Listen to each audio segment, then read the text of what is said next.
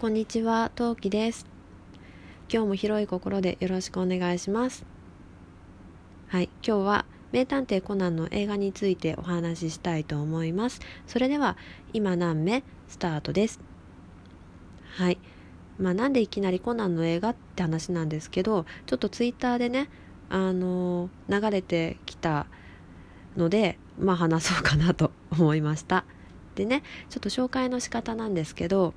22作品昨年のえーと安室さんが出ている「ゼロの実行人」で22作品あるんですけど一つ一つ丁寧に取り上げるのは難しいなと思ってましたらラジオトーク内で「油売ってこ」という番組があるんですがそちらの梅塩さんが126回のお話で昨年見た映画をあのー紹介されているお話があるんですけどその紹介の仕方がねおこれは素敵だと思ってあのちょっと真似させていただけませんか？とお話ししたところいいですよと快くあのご快諾いただきまして快くご快諾って一緒だよね。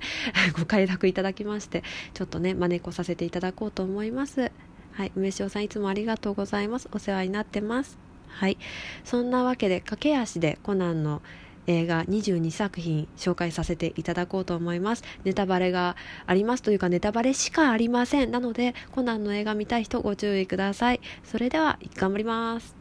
はい。1997年。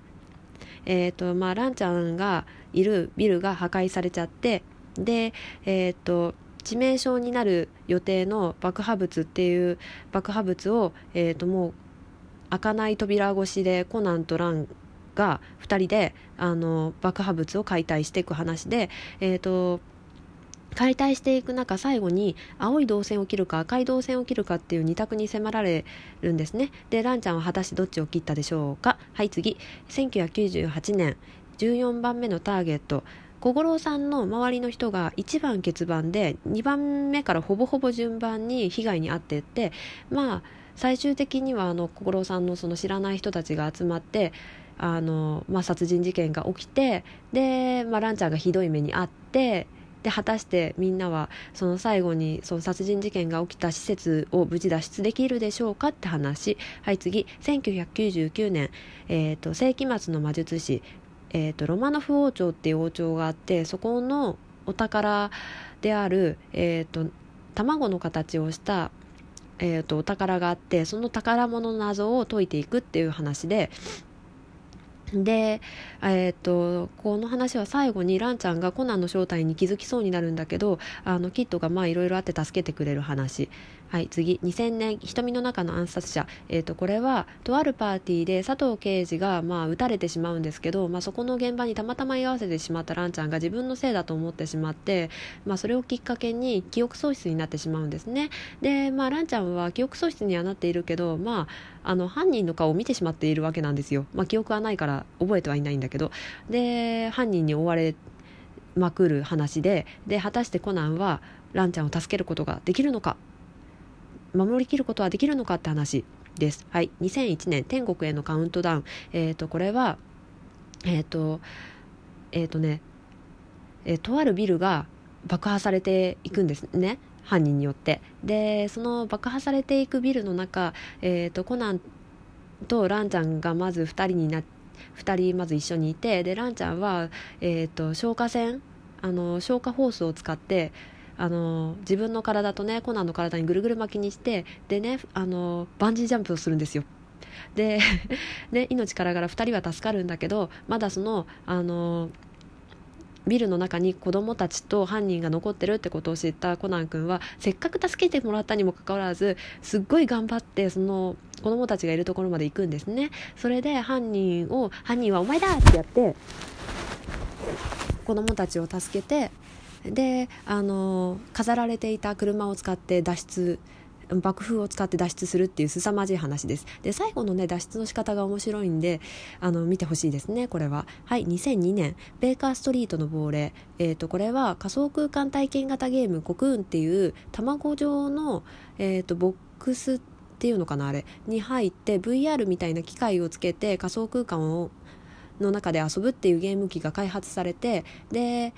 まあ、それとは別個にあの殺人事件が起きてて、まあ、同時進行であの謎を解決していくって話。でコナンはコナンで AI の男の子と2人で最終的2人になりながらあの事件を解決していきます。これはね次回ちゃんとお話しさせてもらいますのでここで割愛。はい。えー、2003年、えーと「迷宮のクロスロード」えーと、これはねえー、京都の話で平次と和葉のなんだろう2人の最初のその恋愛模様が分かる話。です。はい。えー、と次「銀翼のマジシャン」これはキッドが2回目かな？に出てきた映画で、えーとジェット機あのコナンヘリコプターの操縦できるんですけどあのジェット機の操縦もできたらしくって、まあ、すごくいろいろあってそのジェット機内で密室殺人が起きてでジェット機をコナンが操縦する羽目になりキッドと2人でねもうなんとか操縦しながらね不時着させようっていう話。はい。次。水平線上のストラテジー。うんとこれも、まあ、すごくいろいろあって豪華客船が爆破していくわけですね。でコナンと,、えーと、と小五郎さんはちょっと別のとこにいるんだけどランちゃんが豪華客船の中に取り残されてるっていうのが分かってで水上バイク使ってコナンが助けに行く話。次。2006年「探偵たちのレクイエム」これは10作品目の作品でえっ、ー、とコナンコナンというコナンと平次とキッドと、まあ、小五郎さんとかあたちの、まあ、大切な人たちがねあのえっ、ー、と遊園地内に人質にされちゃいましてでみんなでねあの依頼者があの依頼あの依頼者に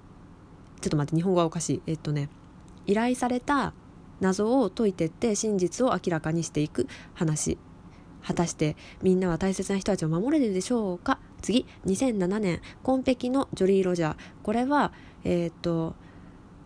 えーとね、無人島に女海賊が昔残したお宝が眠ってるっていう噂があってで、まあ、すごくいろいろあって最終的にランちゃんとその子2人で頑張る話。次戦慄のフルスコア。これは私の中でコナンの作品の中で一番ツッコミどころ満載だと思ってる作品でえーと、コナン音痴っていう設定があるんですけどなぜか絶対音感を持っていてでその絶対音感を使ってえっ、ー、とねあのなんだっけオペラ歌手のお姉ちゃん？オペラ歌手じゃないな。これなんていうの？声楽のソプラノ歌手のお姉さんと2人でダム湖に流されちゃうんですけどもうその絶対音感があるっていう設定であの自分たちで助けを呼び爆破されてる最最中爆破されている？だか崩れ始めている最中のオペラハウスに行ってその中にいるランちゃんを助けようと頑張る話。うん、この時点でツッコミどころすごいでしょ。次です。はい。漆黒のチェイサー。えっ、と、これ東京タワーでコナンと、えっ、ー、と、黒の組織が戦う話。次。はい。2010年。天空のロストシップ。えっ、ー、と、まずキッドが、えっ、と、あのその子のおじいさんが持ってるんだったっけかな。あのとりあえずあの宝石をね狙ってて。でそれをあの飛行船に乗せて、まあ、守り抜こうとするわけですよ。でそうするとそのね飛行船に、えーと、赤いシャムネコツあのテロ組織の人たちがいて。でその人たちがねその飛行船にとあるあの薬をあの用意しておくわけですね。であのこの飛行船を爆破させてバイオテロを起こしてやるみたいな感じになっちゃってで果たして、えーと、コナンはそのバイオテロを防ぐことができるのかって話。沈黙のクォーター。これはえっ、ー、とえーと、コナンが雪崩に巻き込まれて、まあ、生きて出てくるかなどうかなって話、はい、11, 目11人目のストライカーは旧国立で、えー、っとまあ、コナンのところになんかサッカーボールを用意するために子どもたちがみんなでサッカーボールを蹴り合ってあの蹴り合ってパスをつなぎながらコナンにサッカーボールを送らなきゃいけないんだけどみんな驚異のテクでサッカーボールをあの蹴り上げてくって話。全然違う。これひどいな。全然違う話なのでぜひ見てください。これ面白いです。はい。絶海のプライベートアイ。これはあの海上保安庁が持ってるあのなんだっけ船の船にあの監視船に乗る乗ることができてでそこで乗ってると、まあ、すごくいろいろあってランちゃんちょっとあの船から投げ出されちゃうんですよ海に。であのそのランちゃんを助けるためにもうどこにいるか全然わからない海をあの海の中をランあのまあいろいろ頑張ってそのあのランちゃんをその海の中から探し出すって話。はい次。えっ、ー、と異次元のスナイパー。えっ、ー、とね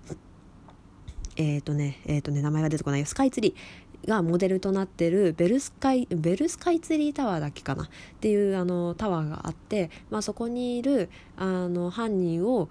100m200m300m ちょっと何メートルか忘れちゃったんだけど、まあ、普通の常人じゃ常人じゃ撃つことが不可能って言われてる距離からあのライフルをぶっ放して犯人にぶち当てようとする話。はい。ひどいこれも、えーと、豪華のひまわり。これはゴッホのひまわりがテーマの作品ででえっ、ー、とまあまあキッドとコナン2人でそのあのひまわりを守り抜こうとするがんして頑張る話。次純国のナイトメア。これはえっ、ー、とね謎の赤い組織の関係のある謎の女の人がいてでその人がどうその人がねえっ、ー、とえーと、ノックリストって言って要するにその黒の組織に潜入捜査してる捜査員のリストをねその女の人がゲットしちゃってでもその女の人自体はいろいろあって記憶喪失になっててで、まあ、そのコナンはその女の人の謎を探りながらそのノックリストを守らなきゃいけない状況になっちゃってそのノックリストを果たしてコナンは守れるのか安室徹たちを守りきることができるのかって話。はい。やばい時間がない。はい「からくれないのラブレター」えー、とこれはね言わずもがなというかあれですね。あの倉木舞さんの曲が大ヒットした作品であの和葉が和葉の一途な恋愛模様が描かれています。でね最初の方の、えーと、堀内涼さん違う、えー、まあ、いや合ってるんだけどあの平時のねあの和葉ちゃんが後ろに乗ってて「和葉手離すんやないで」って言ってでもし手話したら殺すでって言ってその殺すでの一言がめちゃめちゃかっこいい作品。はい次。えーと最後ですねゼロの執行にこれはねあれですね。皆さんご存知かな？見た人もいるんじゃないかな？多かったんじゃないかな？安室さんとコナンがね、まあ、一生懸命頑張るんですよ。安室徹が単にかっこいいって話。私はね安室徹の女になるなれなくてどっちかっていうと見ながらあ車かわいそうと思った作品でした。以上。はい。そんなわけで次に続きますので他の他の放送も聞いてくださいね。疲れた。またね。バイバイ。